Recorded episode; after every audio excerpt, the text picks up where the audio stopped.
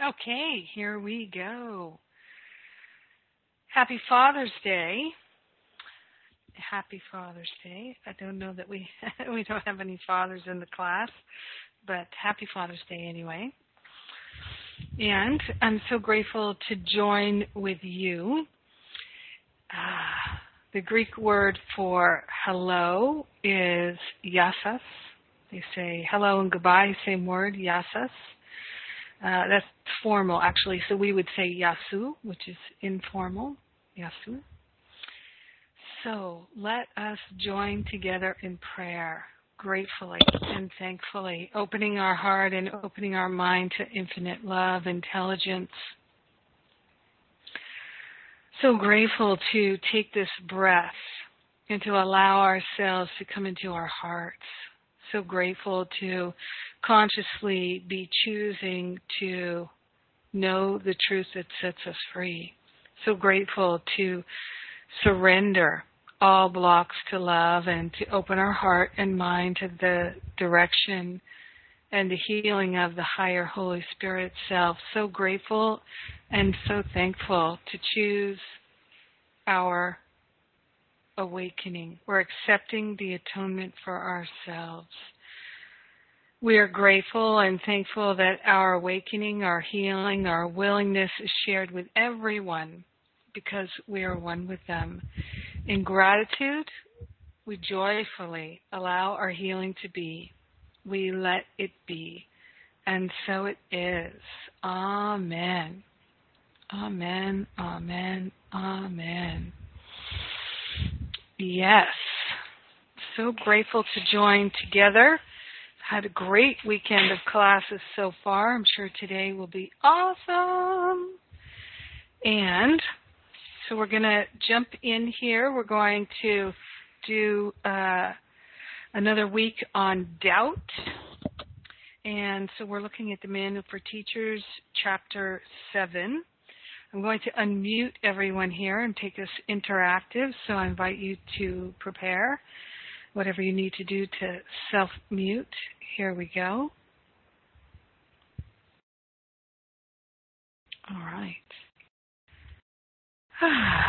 So,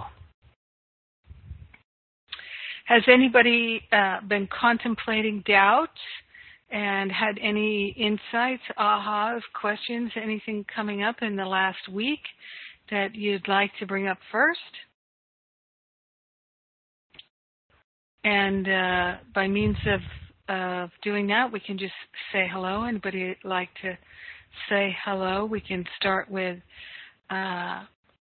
Anybody on the East Coast?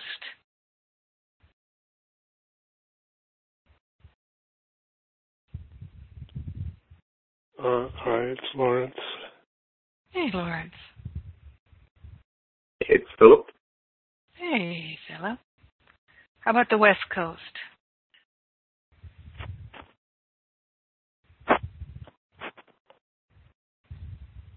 Hi, Julie's here. Hey, Julie. Good morning. And evening. Yeah. For me, it's just after 7 p.m. Yeah. And anybody in the middle? Hi, Jennifer. It's Lana. Hey, Lana. So we've got a small and mighty group here today. So thanks for joining together. Anybody have anything on this topic of doubt that they'd like to bring up before we jump in? Anybody have? Jennifer. Oh, go ahead. Mm-hmm. Oh, well, I wanted to ask what section in the Manual for Teachers is it? It's Chapter 7. It's my page 22 and 23. Okay, thank you. Mm-hmm. Thank you.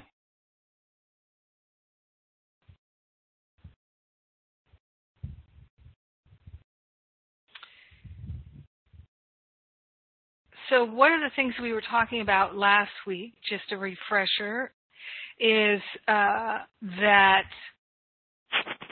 as it says in paragraph 4, one of the most difficult temptations to recognize is that to doubt a healing because of the appearance of continuing symptoms is a mistake in the form of lack of trust. So I think this is one of the most, as it says, difficult temptations to recognize. One of the most challenging things to recognize is that when we've preyed on something, when we've handed it over, when we have said, it's done in the mind of God. I've changed my mind about this. I've relinquished the attachment I have to the beliefs, to the meaning I've made of things, to whatever the thoughts are known and unknown. I've relinquished all of that. I've prayed to know the truth. I've mentally and emotionally had a healing. But the symptoms in the situations and circumstances in the physicality of our life continue. We don't know what that's for, but what we're being told and taught here is that we're to continue to trust and have faith, regardless of what the situations and circumstances seem to be telling us.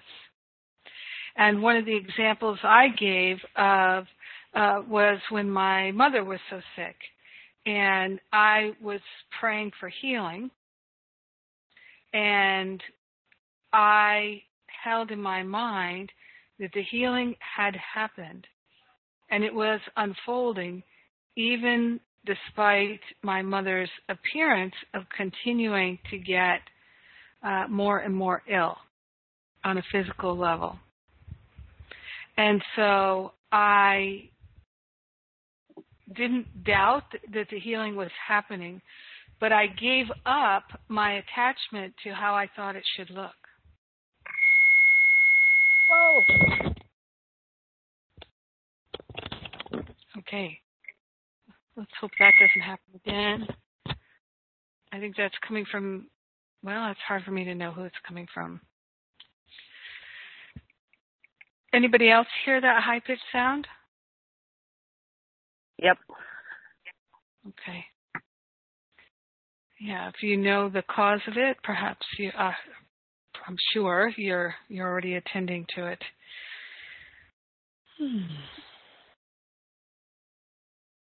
So it's telling us that love without trust is impossible. So to love is to trust.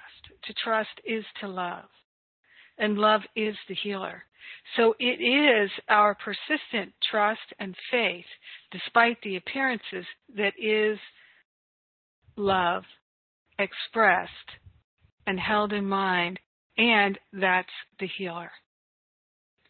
And our opportunities in our life give us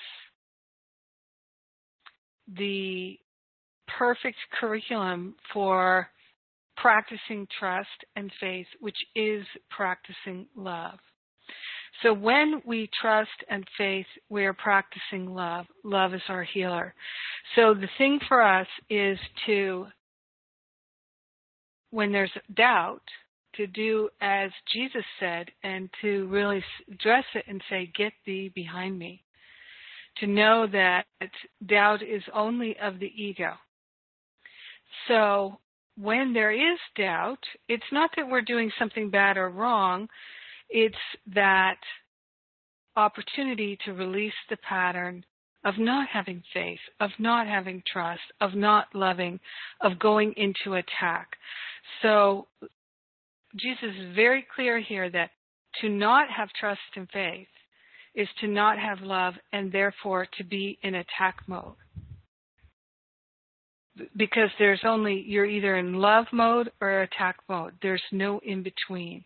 And for me, I find that helpful in training my mind to always be in love mode and to recognize when I've fallen into the traps of attack mode.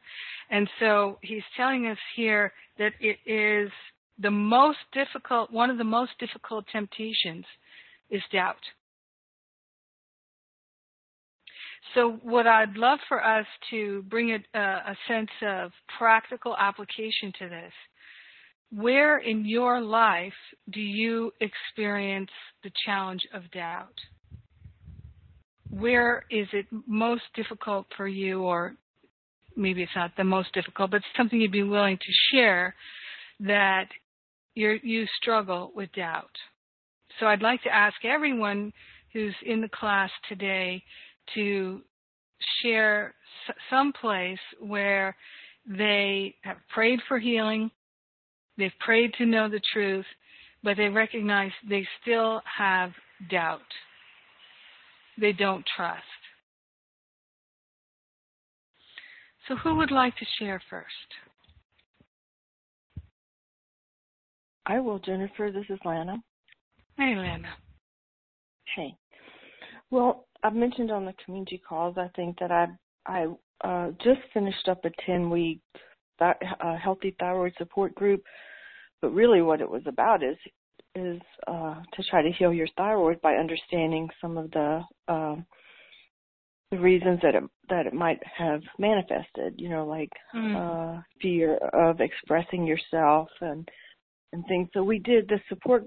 There were some natural things that we did, like take etomidine and get fluoride out of your, stop using the toothpaste with fluoride in it and some other things. But there was also a lot of mental healing of things from the past where you might have had difficulty with dealing with anger and criticism. And so we did a lot of tapping and emotional freedom technique. And so the class is over, and we were also doing like a half-hour meditation every single day where we visualized ourselves being healed. And so based on our last class was last week. So after hearing your class, I really told myself that, yes, that I have asked for this healing and that I cannot fail. Mm-hmm. So I guess the challenge is also being able to not be attached to what that looks like. Mm-hmm. In my mind, it would look like I could get off my thyroid medicine, mm-hmm. which that is not, and I know too, it can take time. And some, I'm sure there's doubt creeping in. I feel like I've had a healing, but in the physical world, there's still this, the manifestation of needing to take supplements. Mhm. Mhm. That's a great example. So, when doubt comes up, do you have a strategy? Do you have a way to apply the mind training to that?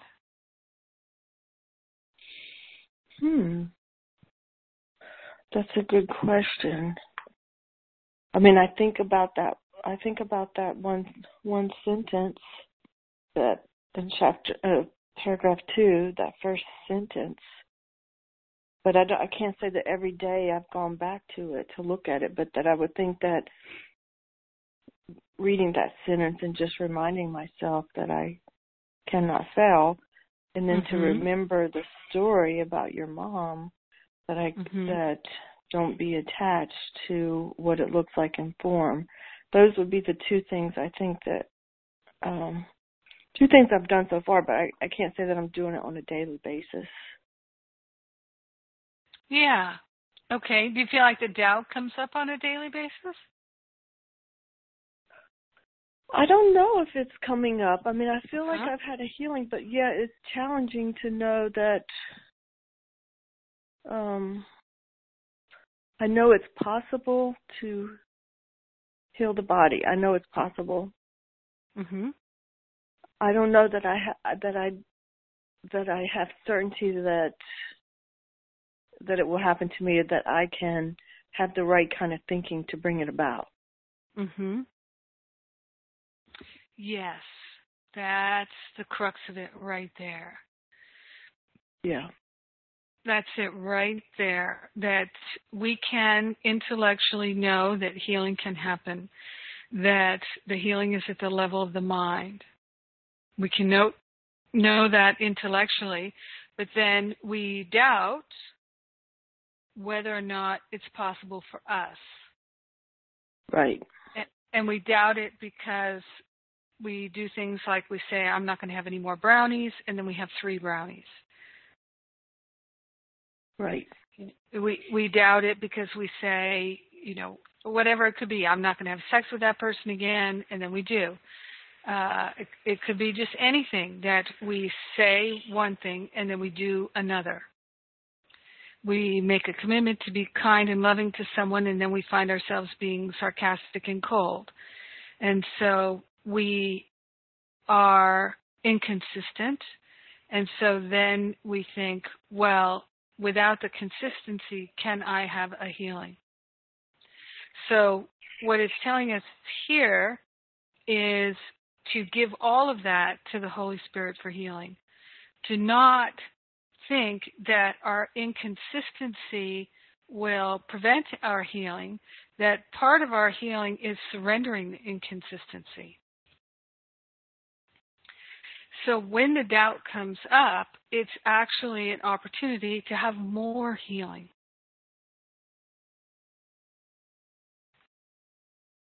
So let's look at this some more. Who else has got an example that they can share?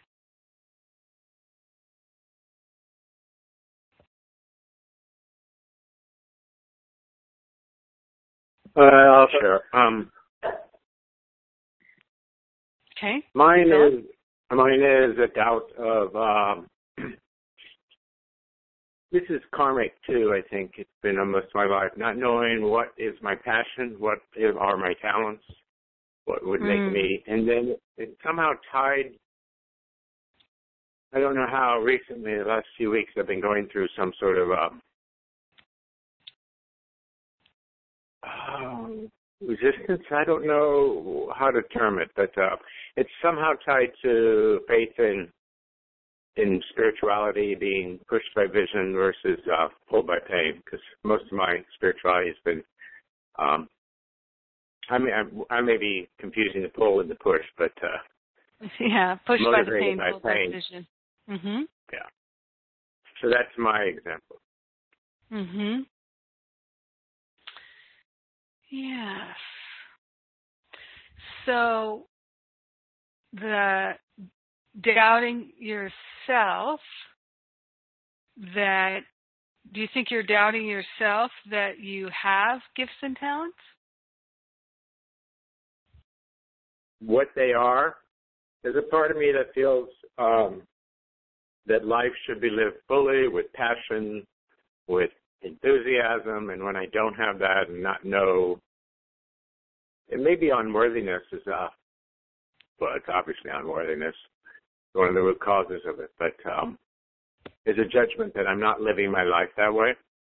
Mm-hmm. And I don't know how, because I've never, I feel like I need to have, I look at, the compare despair thing, I look at others that have obvious talents and I say, well, I don't, so. But, and I'm not, again, I really think it's tied somehow to my faith, but I'm not sure how that doubt of spirit is also tied to this. Mm-hmm, mm-hmm. Well, I'll just say as an aside, I think you have a great talent as a facilitator doing the community calls. I've definitely witnessed that and appreciate your talent. Well, let's go there. So while I'm doing that, I'm in the space and I like it. When I'm out of that space and I look at it, I say, is this what I really want to do? So I don't have an enthusiasm for it, or I have a judgment that there are other things of the world, quote unquote, that I'd rather be doing. So.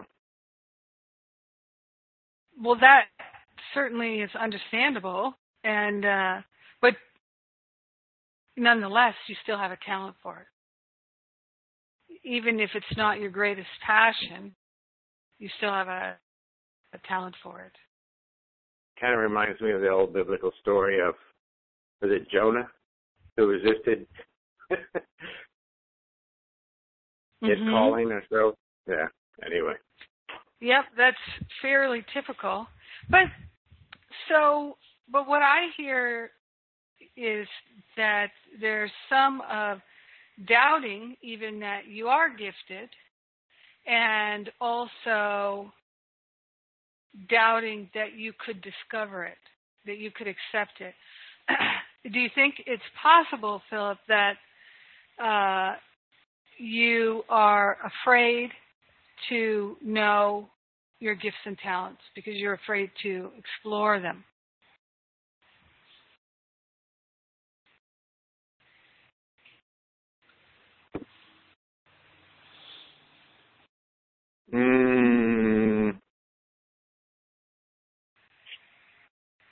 Not sure. Okay. I'm not sure why I would be afraid of exploring my gifts and talents. Well, I can tell you that when I just make an adjustment here. There's a noise.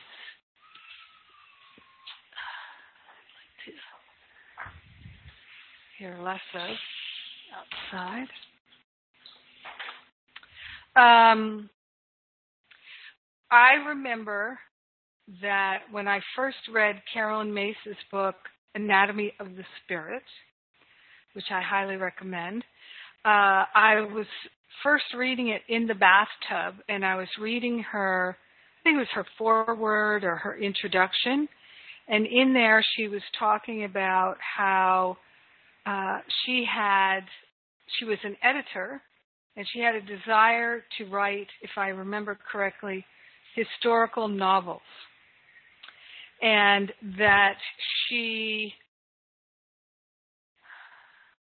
was led into medical intuitive work kind of sideways. She got into it. And that she had not intended to have that as a work or a career, and it wasn't something she was really interested in doing, but she had a great talent for it, and that became very apparent. And so when I read that, I had a spontaneous reaction, which was I threw the book across the room. It literally was like a reflexive action. So here I am reading that she had a desire to do one thing, but Spirit led her in this other direction that she really didn't want to go. She was reluctantly going, but she had a lot of talent for it. And I literally had a spontaneous reflexive response that I threw the book across the room. I'd never done that before. And I knew that, and I felt it was fear. It was fear. So what was I afraid of? I was afraid of not being able to follow my heart's desire and somehow being led into something else. And that's exactly what happened to me, because my heart's desire was to write screenplays, plays and screenplays. And while I definitely had this great interest in spirituality, I didn't have an interest in being a spiritual leader. Not at that time. And so I was rejecting my calling in that way. And I'm not saying that you're doing that, Philip, at all. I'm not saying that. But I think it's common for people, I've certainly seen it in many people, that they have a calling for something and there's a fear that it's going to take me where I don't want to go. It's going to take me in uncharted waters. And that was certainly part of my fear, that because if I went on a path as a screenwriter, I could see where that would take me. I could easily envision it. And I felt I was wrong, but I believed that I could navigate it and control it and make it be what I wanted it to be. And I had a great resistance to following my calling. But then I finally, ultimately, realized it was my heart's desire to follow my calling. So It's very common for people to resist or fear following their calling because it may well take them into a place where their ego has to, in order to be effective, has to truly surrender and not be in charge anymore. And that's what scared me. That's what my resistance and reluctance was about. So for several years, I prayed every day to release the resistance and the reluctance and to just be willing to follow my calling, to surrender. And it finally kicked in.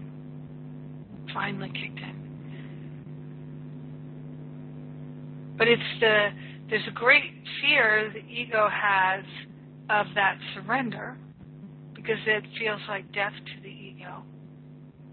And so we can have blocks to following our passion, following our calling, living our passion, because very often in order to live our passion, regardless of whether it is, it could be gardening, it could be anything, it doesn't matter. In order to live a passionate, fulfilling life, we've got to be tuned into the infinite, and we've got to be able to surrender and not be guided by the ego anymore. Because there's no way to live a passionate life that's fulfilling and helpful while also trying to manage and control things. And since the ego only knows how to manage and control things or to destroy things, there's the rub. Does that make sense? Unfortunately, yes. Why is that unfortunate? Oh, because it's bringing up the resistance to what you were talking about. Yeah. So here's the thing is, for me, once I was really willing to surrender, truly willing to surrender, and I'm still working on the surrender every day, believe me, every day. Every day I'm more surrendered, and there's still ways to go. But the more surrendered I am, the more peaceful I am, the more harmonious I am, the more prosperous I am, the happier I am, the better my life is. You know, it's so clear to me now. I feel very blessed because the more I follow my guidance, the more I go from beautiful place with beautiful people to beautiful place with beautiful people. More and more expansive activities of love. And that's where I keep my attention and focus. That's what I'm calling forth. That's what I'm accepting. That's what I'm allowing. And I'm surrendering the blocks to it every day. But to live a fulfilling life of living our calling, living our passion, sharing our gifts and talents, we have to let go of the egos. We have to get the ego out of the power seat. Because remember, the ego looks at everything through the past. That's why I think one of the best analogies or metaphors for it is if you're trying to make headway in your life, you're trying to make real progress, but the ego is still the one in charge. It's like trying to drive a car while only looking in the mirrors, not looking forward. And how fast are you going to go if you're driving a car looking in the rearview mirror? You're not going to go very fast, and you're not going to feel free. Edwine Gaines is a Unity minister, and I saw her speak a number of times. One time she said, she shared a quote. She said something like, and I'm going to close with a wonderful quote from that great spiritual teacher, the race car driver, Mario Andretti, who, of course, is not a spiritual teacher. But his quote was, "If you feel like you're in control, then you're not going nearly fast enough." feel like you're in control, then you're not going nearly fast enough. And so part of the learning curve for every spiritual student is, and it's right in alignment with this teaching on doubt, is we have to stop trying to control. And that is terrifying to the ego. So the only way that we can really accomplish that is to give it to the Holy Spirit and to have trust and faith. That's a practice. It's a discipline, which really does require a desire to have trust and faith, because the rewards of trust and faith are living the life you desire, living an unprecedented life, living a life where you feel peaceful and free and prosperous. I don't think it's possible to live feeling peaceful, harmonious, and prosperous without faith and trust. I just don't see how it could ever be possible.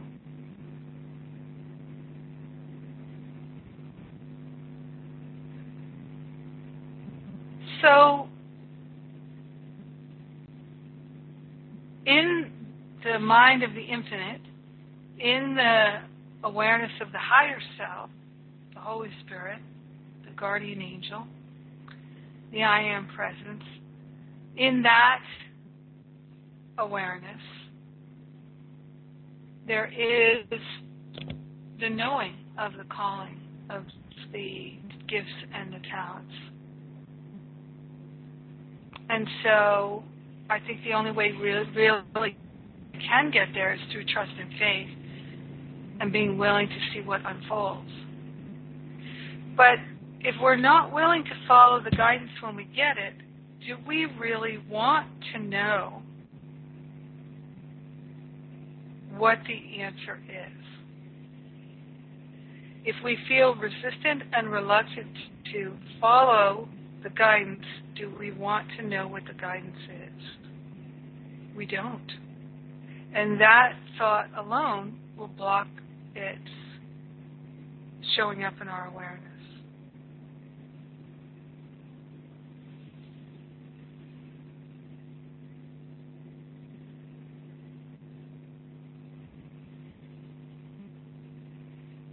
But you know, so can I make a comment about that? Yes. Just what comes up for me is, it seems sort of a struggle for me is if I'm resisting something. For instance, you know, we talk about the divine alarm clock, right? And if I'm feeling bad about something, mm-hmm. then it's probably from the ego. But if, for instance, something comes up in my life, you know, and I think maybe this is spirit talking to me, but it's scary as hell. Mm-hmm. How do I know that there's no divine? My alarm clock is telling me, whoa, I'm frightened. This is a fear-based thought, right? So how do I know to push forward? How can I, if I can't, you know, there's trust in here. Now I need to trust my alarm clock, and if now I can't trust my alarm clock because I don't always know if I'm feeling resistant or fearful. Does that make sense? It seems sometimes like a big quandary. Okay. Where this thought is really coming from. Yeah. So do you have a specific example?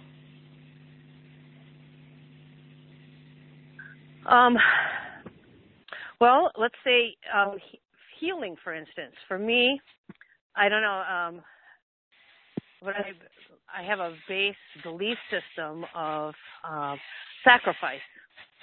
God equals sacrifice, and gifts from God are earned, and I have to sacrifice something for them. So it seems so deep in me that if I don't really think about it when I'm praying, my prayers are fearful. So if I ask God for a healing, there's something in me that responds with, well, if you want your shoulder to feel better, maybe I'll take your knees away. You know, I don't think it's I know it's ridiculous, and intellectually I understand how ridiculous it is, but it's, you know, something I pray about on a daily basis for that. So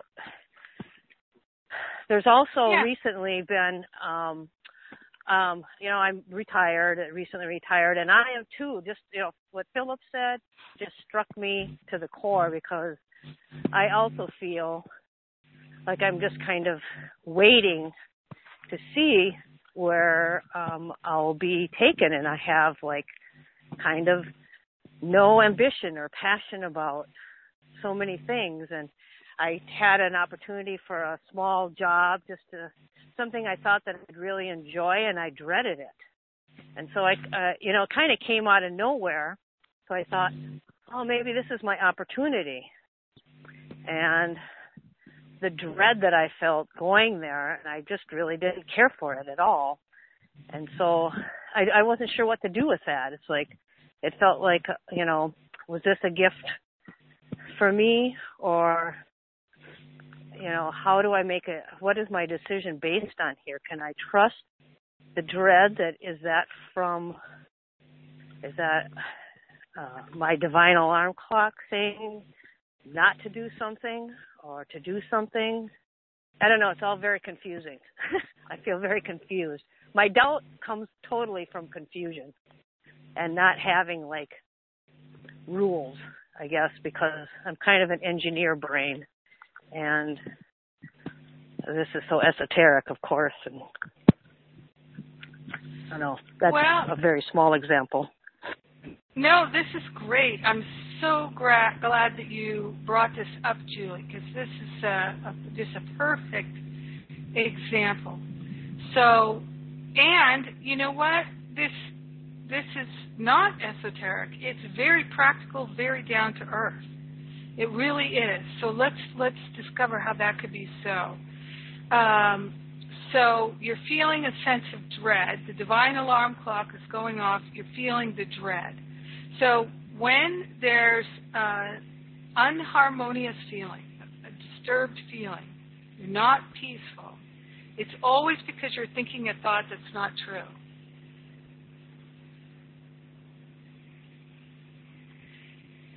It's always because you're thinking a thought that's not true. So what's the thought that's not true? Any idea? That I don't enjoy this job, and that and the other part of that was I was disappointed that it's not working out, that it wasn't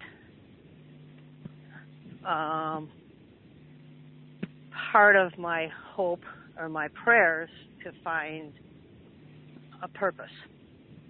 Mm-hmm. Okay, so the thought that's not true is, I don't enjoy this job.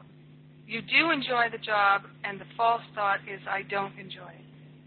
Is that what you're saying? I don't know. I mean, it certainly didn't feel like it was something that I should be doing.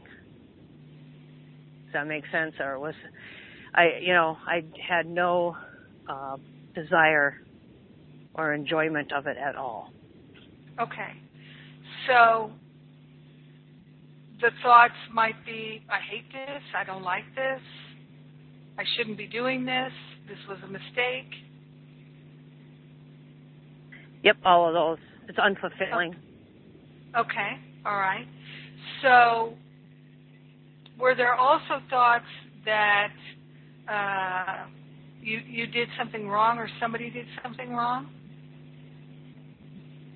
I guess what was wrong, or felt wrong about it, was that I had put some hope in the fact that it was going to be a good, fulfilling job for me, or a chance to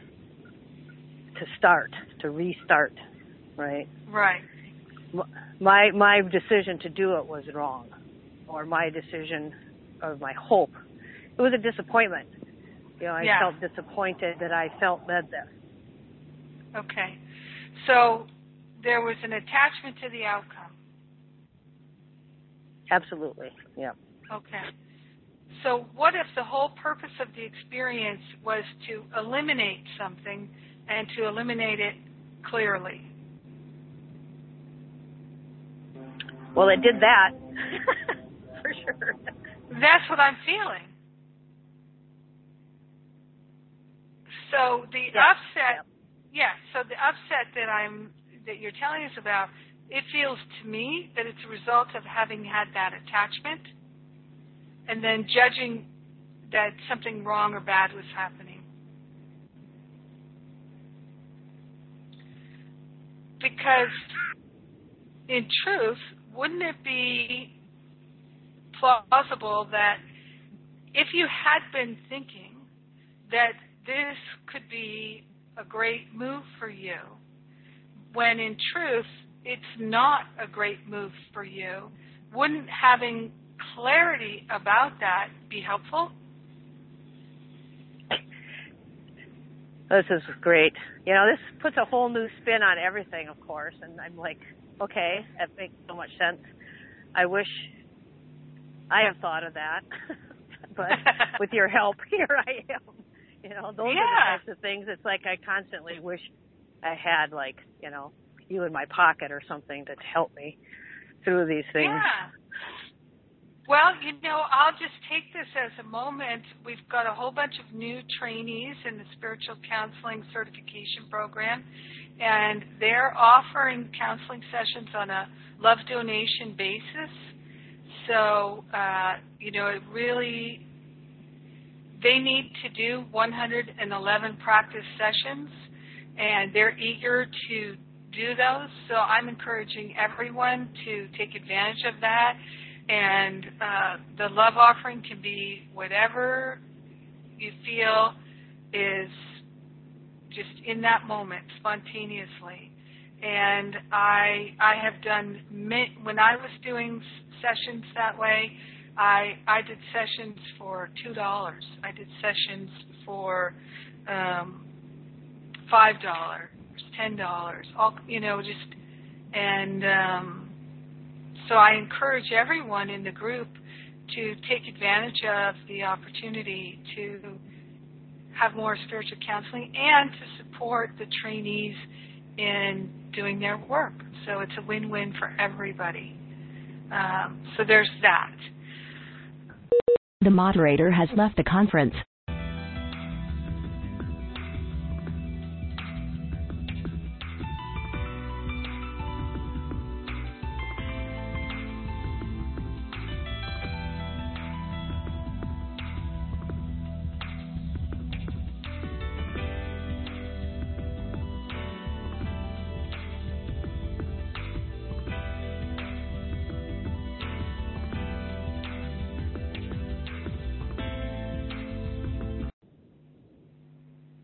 There. Sorry about that. My internet dropped out.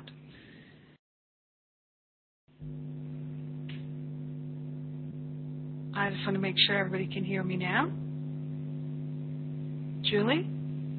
Yep, I'm here. Okay, great. You're back. So, thank you. So, the divine alarm clock is saying that we're believing something that's not true. It's that pee under the mattress, like the Princess and the Pea story. There's no way that we can feel peaceful and harmonious and balanced while deluding ourselves or just believing something that's untrue. And so we can think that the reason I feel afraid or worried or concerned is because I shouldn't be doing this, or because this is not going to go well for me. But it's really because we're thinking something that's not true. So as we just saw there with Julie, she was thinking those thoughts that, you know, this is not going well, I don't like this, I wish it were different, these kinds of thoughts. But the real false thought is an attachment to the outcome and having this I'll just say my sense of what you were saying, Julie, is feeling that in some way this job opportunity would solve some problems or rescue you. Nailed it. Yes. Yeah. So I would just say there's a calling, something. We may not know what it is, but it's something that will be fulfilling, that will be your heart's desire, and it will be made clear to you through your willingness. And the only way that you can actually expand into that fulfilling work that you desire is to let go of settling for something limited that's not your calling.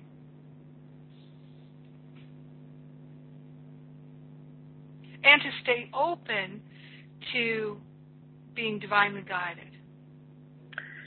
And how will I know when that's the one? You know,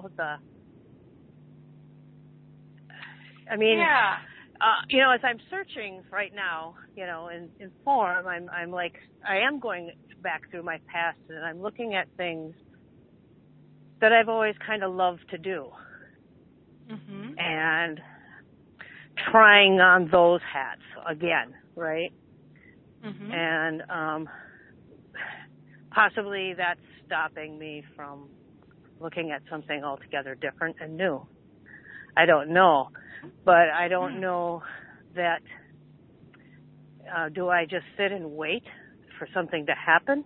I mean, I feel I'd like to be engaged in the process somehow, or is that not, you know, correct? I don't know. Right. So one thing is to really be clear in your prayers. I am willing to follow my passion. I am willing to have my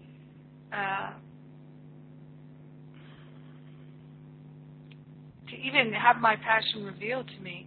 I am willing to live the highest and best possibility for my life.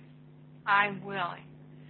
See, when I threw that book across the room, I was frightened at the idea that I would be surrendering control. But you see, the ego has the delusion of control. There's no such thing as ego control. In this world, we can't control anything. It's just not even remotely possible. And people who do try to control things will then find themselves with all kinds of challenges. You know, if they're struggling to keep control, you know, it's like trying to arrange the deck chairs on the Titanic. So, affirming your willingness, your openness, that's one of the main tools that you have. I really, truly believe in working with the deep desire of the heart to be so helpful. So, and this is what I did, and it worked for me. So I would work with the deep desire of the heart like this.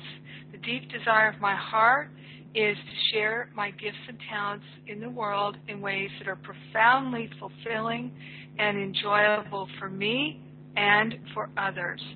The deep desire of my heart is to work at something I love and have a passion for. The deep desire of my heart is to enjoy my work completely.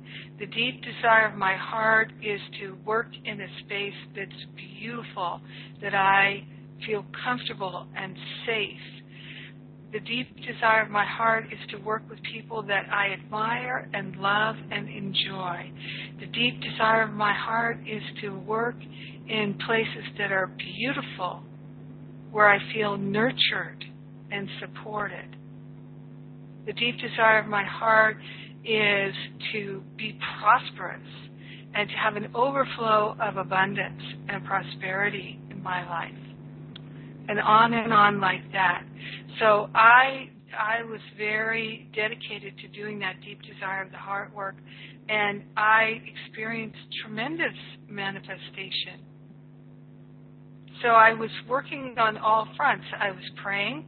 I was visualizing, because I would find that when I was doing that deep desire of the heart work, I would visualize energetically myself laughing and having fun and being with people I admired, and not specific people, but just to have that sense of being with people I admired and enjoyed and feeling fulfilled and experiencing beauty and radiance and luminosity and all of these various desires being made manifest. So doing those two things, and then practicing the willingness to follow the guidance.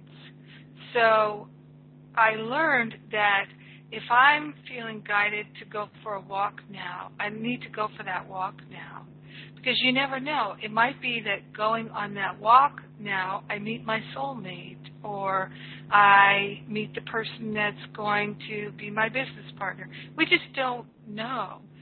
So if we're not willing to follow the guidance to go for a walk, then are we going to be willing to follow the guidance to take a real leap of faith?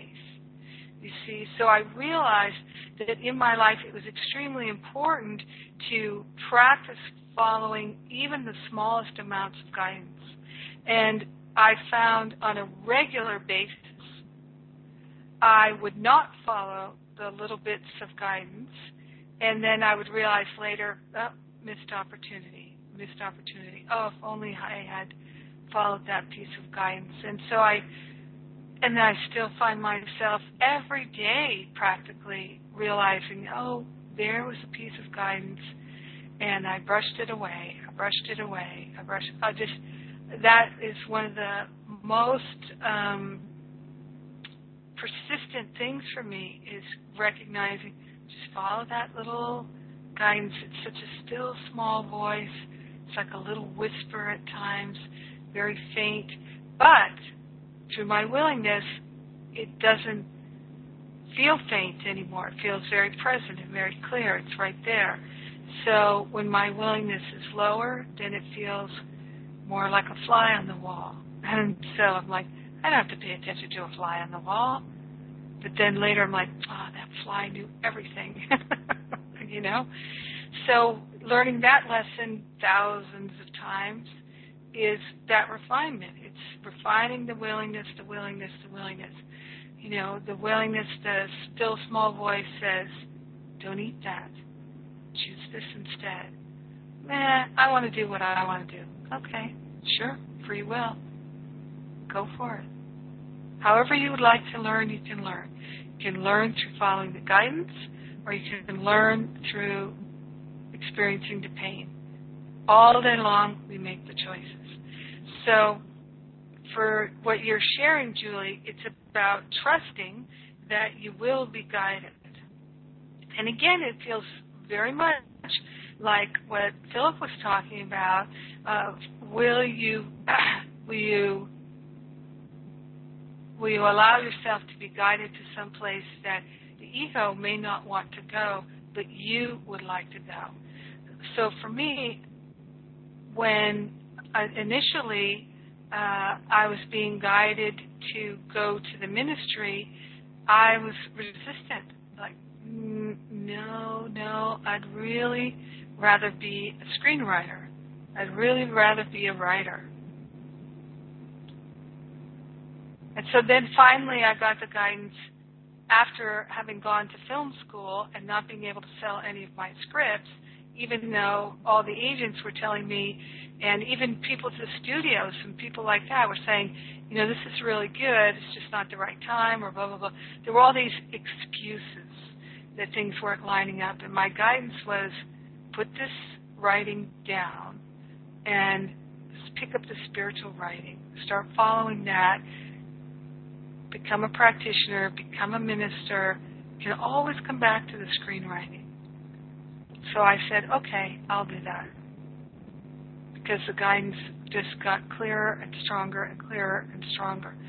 But that's why I threw that book across the room, because it wasn't the life that I envisioned for myself. And I knew it would be a path of complete surrender. And that was not something I was interested in at all. Until... It's a little terrifying. Yeah. There's nothing more terrifying to the ego than surrender. You know, because it all feels there has this bottom line of sacrifice. And exactly. Yep, and we're going to get into that. You know, that's a theme in A Course in Miracles, and we're going to get into that.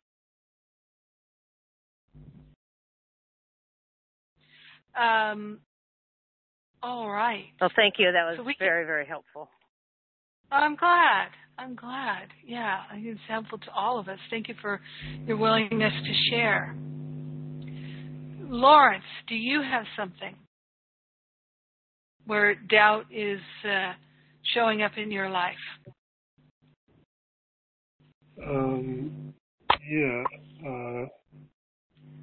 In the past, I have felt guided to stop taking my HIV medication, which I've been taking 25 years. Mm-hmm. Because I believe that the body can be, I believe that I should be able to be cured, to be able to be free from HIV. And I also feel like I have side effects from the medications, and I don't feel comfortable taking them and having to feel dependent on them. Mm-hmm. But then when I have stopped, like the last time I stopped, I felt much better for a few weeks. It might have been even a couple of months. And then I started to get what I remembered. I started to develop what I remembered as very early symptoms of little infections, skin problems, and the beginnings of the problems that I had before. And then I got really sick, and I didn't know why I was really sick. I was really, really very sick, and I got really scared because I thought that this was like it reminded me of a time when I was really I had full-blown AIDS.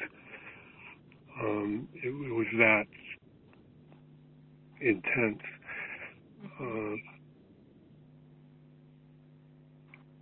So I started taking the medications again. I got over being sick, but I was still shaken by the experience. So I didn't feel, I had doubt that I could be healthy without the medications. So I started taking the medications again. And that's where I am now, and I'm still feeling like I feel like I shouldn't.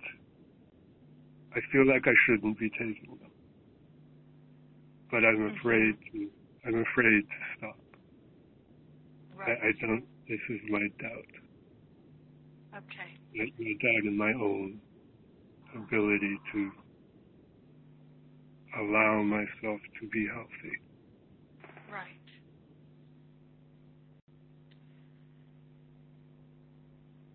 Does it feel to you, Lawrence, like it's the ego that are the spirit that's saying you shouldn't be taking them.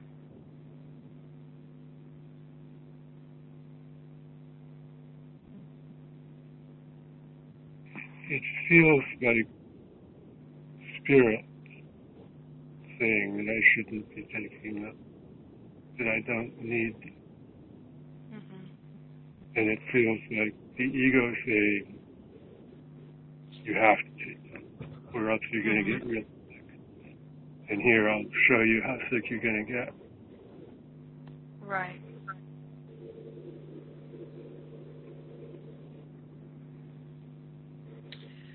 So, when was it that you had that experience of going off the medication for a couple of months?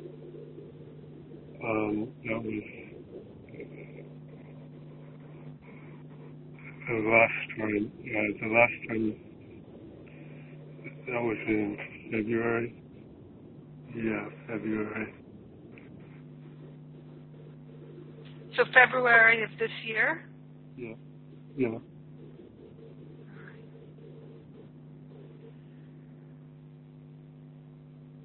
And in your experience of going off the medication, how did you hold it in your spiritual practice? How were you working with it in your spiritual practice?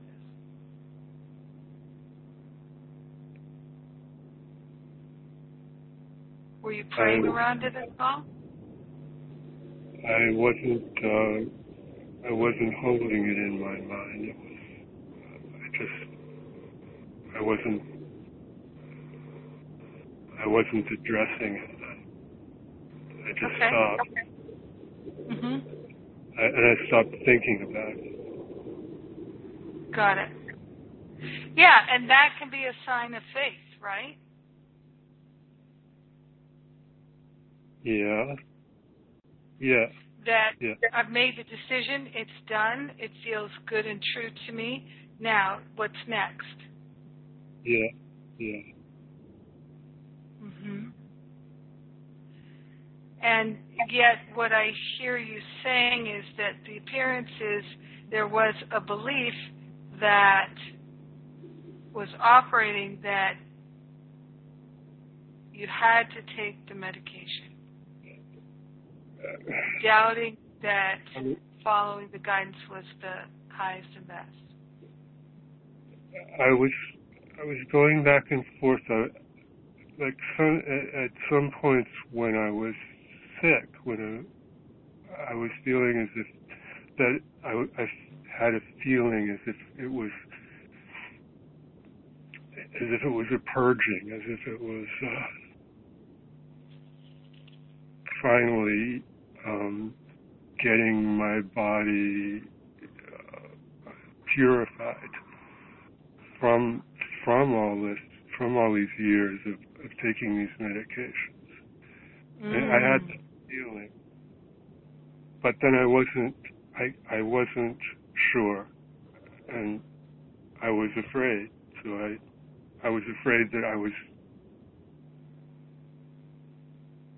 fooling myself, or my ego was afraid that it was being fooled. And did you address that in your spiritual practice at all? Did you address the doubt?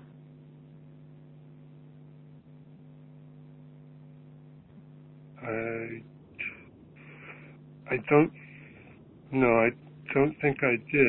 I think I just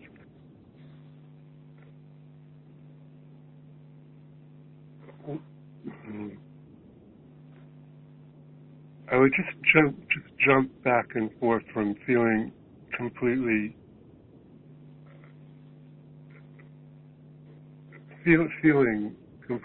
cured and free. I would just drop back into being sick, and then when I stopped being sick, I was able to dismiss that. I was just confused. I didn't know.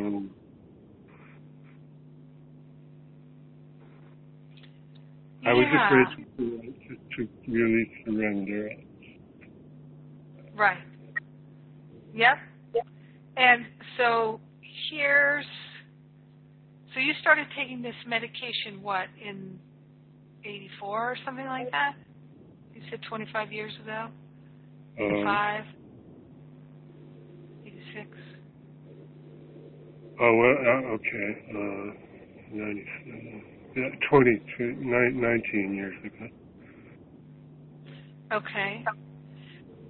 So, I was living in New York City in the 80s, and I actually was working at the New York Shakespeare Festival when Larry Kramer wrote The Normal Heart, and they were working on it. I don't know if you know that play, Normal Heart, about the AIDS crisis, and almost every friend I had at that point was a gay man. And so the AIDS crisis and I had friends who died, and so it was very much a part of my life. And the thought is so strong about AIDS and being fearful around AIDS, and that AIDS is a killer. This is such a strong thought, even though we have all kinds of evidence, yours included, to let us know there's all kinds of possibilities and that people can live a good and fulfilling life without fear around AIDS. It's very possible, and without even many symptoms or anything. So, but the fear in the human race consciousness is very strong about AIDS, HIV. These things are only manageable with drugs, medications. And so when a thought is that pervasive, we're healing it for everyone. We're healing it for everyone. So what's the main purpose of you working with this? It's to heal your mind, not to heal your body. It's to heal your mind. So when we're working with something like this, where there is a common thought and our spiritual practice, our life is challenging that common thought in order to have a healing of that common thought and to demonstrate what's true. It can seem daunting and big, but there really is no big or small in God, because a false thought is simply a false thought. But when many people think a false thought, the sense is that it's stronger and it has more power. Are you following me? Yes. Yeah. Yeah. So here in paragraph 2 of this chapter 7, should healing be repeated? It says that when the temptation to doubt comes up, it says, now the teacher of God only has one course to follow. He must use his reason to tell himself that he has given the problem to one who cannot fail, and must recognize that his own uncertainty is not love, but fear, and therefore hate. So this is the same thing that we were talking about with Lana, that the antidote to the doubt is to say, I've given the problem and the healing all to the Holy Spirit, and I am going to stay faithful in my trust to the Holy Spirit. Now, the thing that I notice in myself is, and in others, is if we're going to do that, we have to really be sincere in doing that. So we have to really say, no, I've given it to the Holy Spirit. That's not my problem anymore. And to shut the door on the doubt. So what I see many people do is they invite the doubt in, they pour the doubt a cup of coffee, and then we tell the doubt, you know, you're very real to me, and you have a lot of power, but I have a powerful friend, and I'm going to see if my powerful friend, the Holy Spirit, is more powerful than you. I'm not really sure, but I'm going to try. And that's not real trust and faith. The doubt is still very active. So these things come up for us to heal the doubt and to practice shutting the door on doubt, standing in faith. Can you think of an example, either of you, Lana or Lawrence, where you've done that? You've shut the doubt door on doubt and you've stood in faith.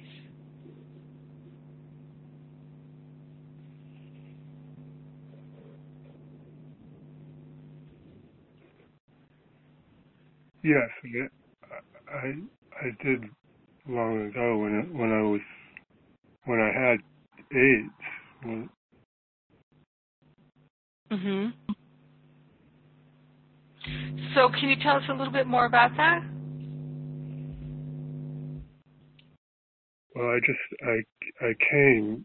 It's happened more than once, but one time that I'll try to remember.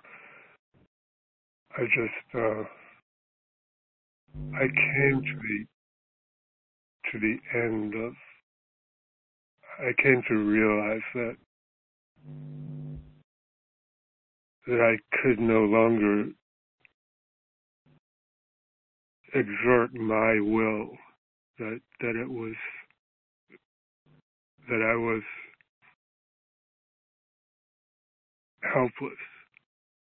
That I had exhausted. I had no more will.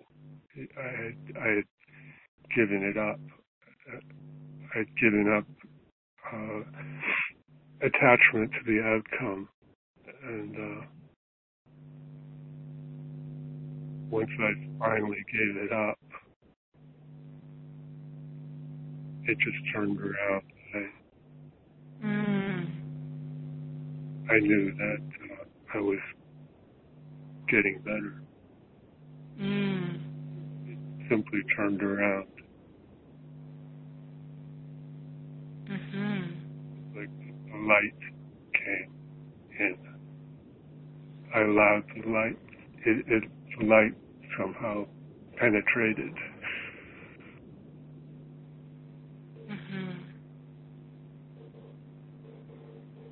Do you happen to remember anything that triggered that?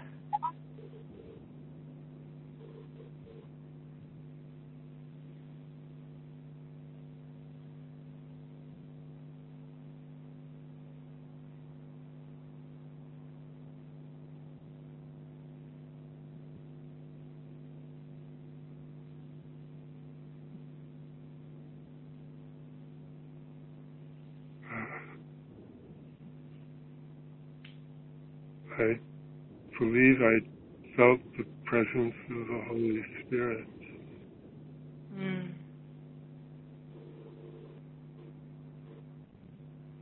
A peace came upon me. Yeah, there was a feeling of just total peace and surrender.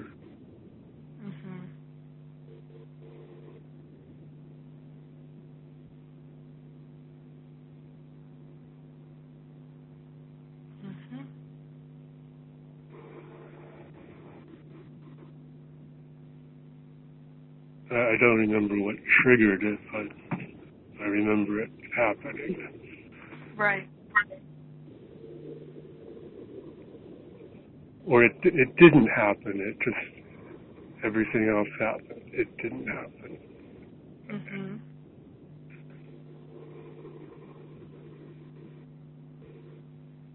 Okay, great. Thank you. How about you, Lana? Anything to add? I'm not sure if it's exactly what you were asking, but I have had a correction to my thinking, to my mind, mm-hmm. that resulted mm-hmm. in a healing in the body. Mm. Can you tell us a little bit about that?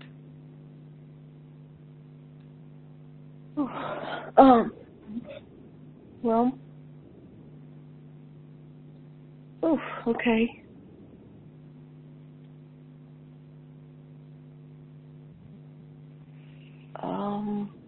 I guess for many years, I didn't believe in God, or I had stopped believing in God because I grew up Baptist.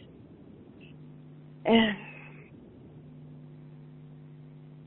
when I was 19 years old, I had an abortion because at the time I thought that was the only answer based on just how I was raised, and I feared for my dad to find out or my mom to find out, and so to me it was the only option.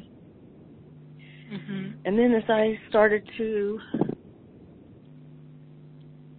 realize that that I'm not alone here, and there was more to this life than what I had thought, then I started to have a tremendous amount of guilt having done that. And so there was a period of time I started having intense cramps. And I even went to the emergency room, and they did an ultrasound and said, oh, well, you have a thickened endometrium, and you've got to have... we need to have that biopsied and blah, blah, blah. And then finally they ended up having to, go in and look, and they said, well, there's nothing there. But yet, and then I had a repeat ultrasound that showed something was there. And I went to see a healer, and when she made me realize that, I hadn't done anything wrong, and that, anyone in those circumstances would have made the same decision that I made at that time. Just the pain went away. I never had any more problems with it. Mm.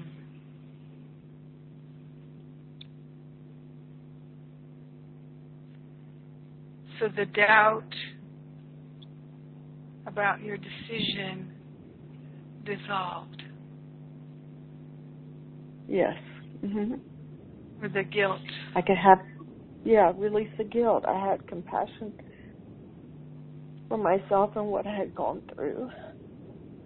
Yeah.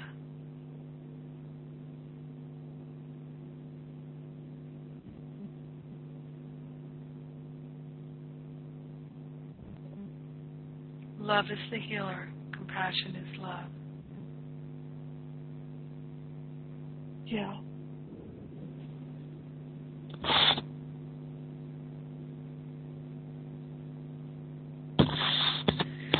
So my invitation to everyone is, and thank you, everyone, for sharing intimately what you've been going through or have gone through.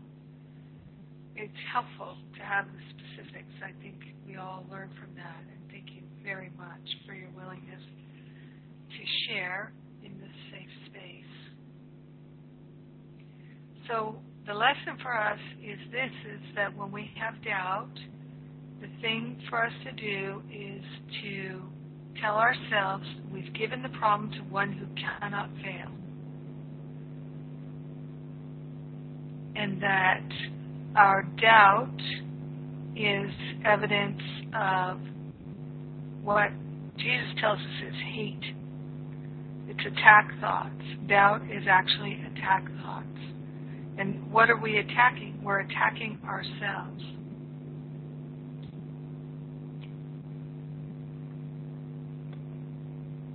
We're attacking our worthiness, our reliability, our consistency. And since love is the healer, not attack, if we can just say, I have given this problem to the one who cannot fail. And my only task now is to remember that failure is not even possible.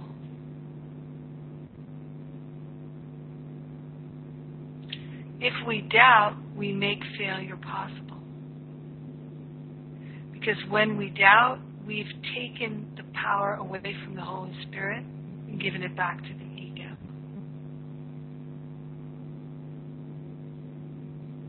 When we doubt, we've taken the power away from the Holy Spirit and given it back to the ego.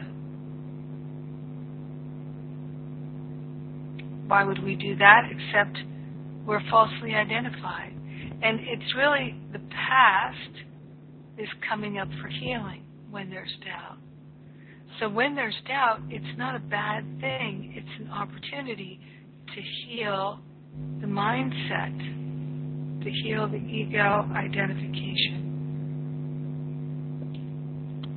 Doubt is a healing opportunity. And we're interested in healing opportunities, so we're choosing healing opportunities. So when the doubt comes up, I welcome this opportunity to heal the root cause of doubt. I'm giving this problem to one who cannot fail. I'm not going to take it back again. I'm going to increase my trust and faith. Whatever is the root cause of the doubt, I give it to the Holy Spirit too. So I give the healing to the Holy Spirit, I give the doubt to the Holy Spirit, give it all to the Holy Spirit. That's my part that I play in the healing. In doing that, I'm choosing love. Love is the healer. The healer's healing is happening.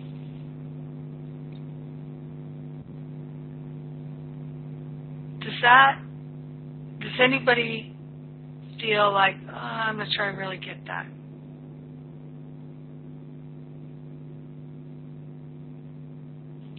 I feel it's so valuable to get this, so if people don't quite get it or would like to talk. So can I do that while I remain on a medication or a supplement?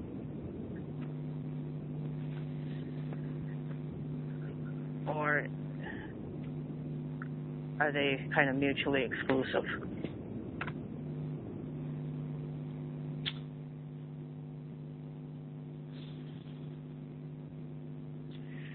In other words, do I have to feel guilty for staying on my medication? Is that a sign of my doubt? It could be. It could be, but I don't think it has to be. The question is, do you feel guided to go off the medication?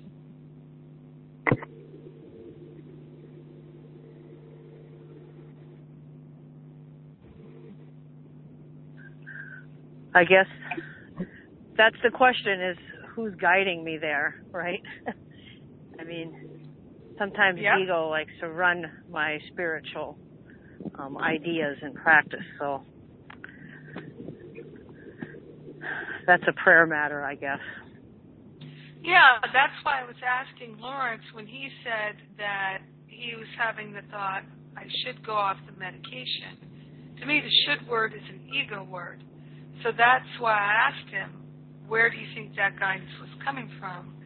And he considered it, and his feeling was that it was guidance from spirit.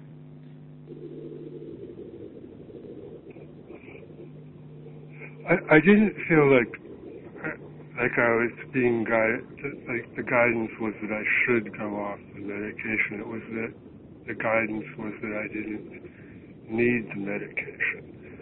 Mm. Okay. And I felt like it was actually doing me harm. Got it. And then when I stopped, and I did feel physically better, and I felt better about the fact that I had stopped too. It just made me feel better. But then I went in one of my regular checkups.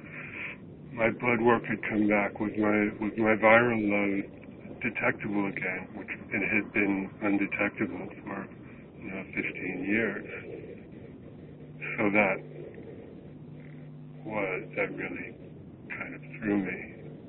Mm-hmm. So then the doubt came creeping in. Right. The doubt and it just became fear. Mm-hmm.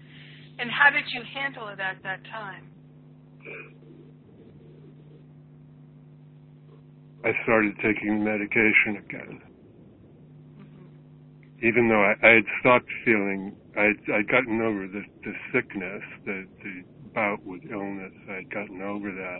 That it just lasted a few days, mm. and I was back to feeling, to feeling okay. But then I had this report that my viral load was detectable again.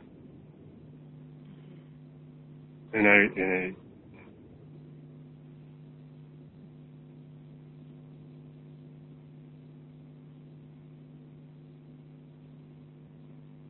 it just seemed like, well, see, here's proof that you're wrong. Here's proof that you can't heal yourself. Mm-hmm. It's absolute proof. Yeah. So do you want to go on and get sick like you were before?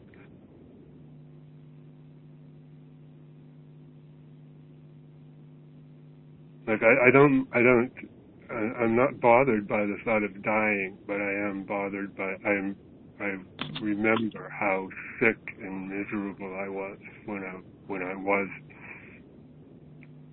dying before, and I'm afraid of that, of being like that again. That's my greatest fear, I think. Right.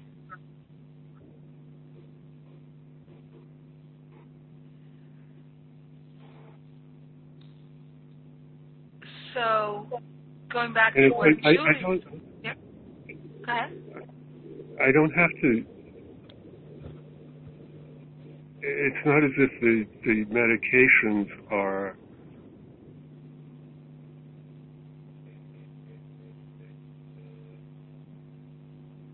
keeping me from being sick. It's that the medications seem to be keeping my body from getting to that place where I am prone to being sick. Mm-hmm.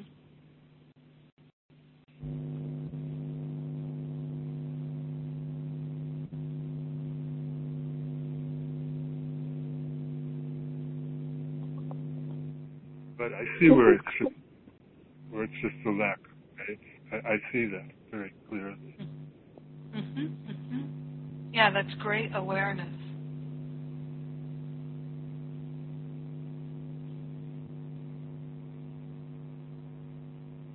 This is Carla. I got on the call late. All these different times are really confusing me. But, so I have a question about when you said offer it up, and once you offer it up, you recognize that you realize you stand in faith, and you say, tell yourself that you've given it to the one who cannot fail, and release it. So I can see that as a continual releasing all the time. Anytime that doubt comes up, you're offering it up. Is that true? That's right. Yeah. Exactly. So my question is, even if they don't believe, because I know I've noticed myself doing it, but I don't believe in it. I'm not trusting it. Right. So that's the thing is, if you're not trusting it, then what you do believe, that's going to be your experience.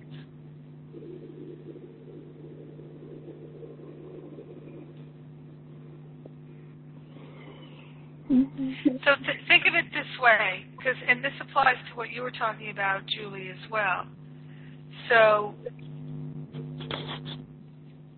your thought is a thought of God because your mind is the mind of God. So imagine that your mind, your awareness, is the light, and that your thought is like a slide or an image that you're shining the light through.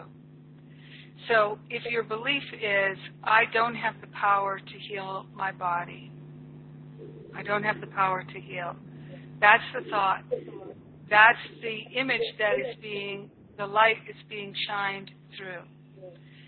So you can say, but I've got this other thought over here. I don't believe it, but I have this other thought over here that I'm not shining the light through because I don't believe it.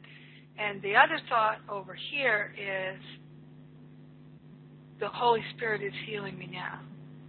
But you're not shining the light of your belief, of your attention, of your faith, of your trust in that thought. You won't experience it because you're not invested in it. But don't you it's not what you're actively energizing and holding. But don't you think that offering up, that just focusing on it, eventually, don't you think that'll become, if you focus on that, the more you do, the more it'll grow, and eventually it'll become bigger than your disbelief? Yes, exactly. So that's the thing is having a real desire.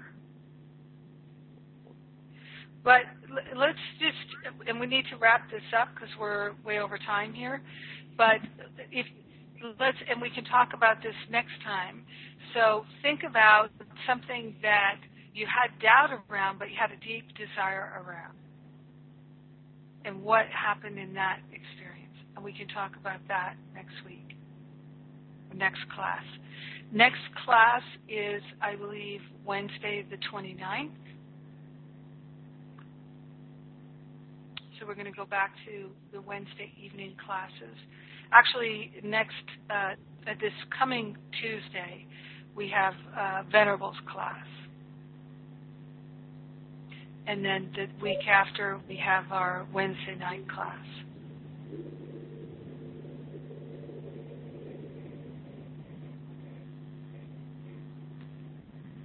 So, great class. Thank you so much for your willingness to share your personal details. I think it's so helpful for us in our learning. And that's what's wonderful about having this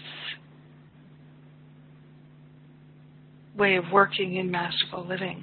So thank you. Thank you all for showing up.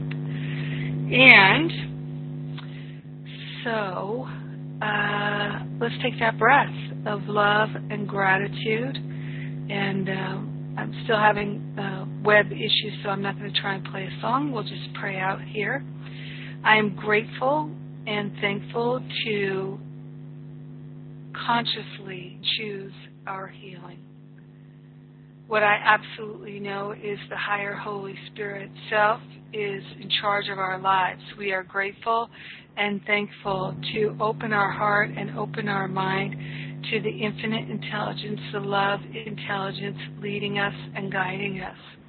Grateful and thankful to open ourselves to the power and the presence of love. The great healer is awake and alive in our mind and our life. We are grateful and thankful to hand over all doubt, all fear, all worry, all sense of lack of trust. We're handing it over to the higher Holy Spirit self. We're claiming our healing. We are grateful and thankful to share the benefits of our life of love and compassion. We are grateful and thankful to share the benefits of our healing with everyone because we are one with them. We are grateful and thankful to claim our healing and to claim our willingness to have that healing. We're willing to break through all the barriers of distrust. We're willing to surrender the doubt and the ego attachments. In gratitude, we let the healing happen. We let it be. And so it is. Amen. Amen, amen, amen. Yes. Thank you, everybody. I love you. God bless you. Mwah.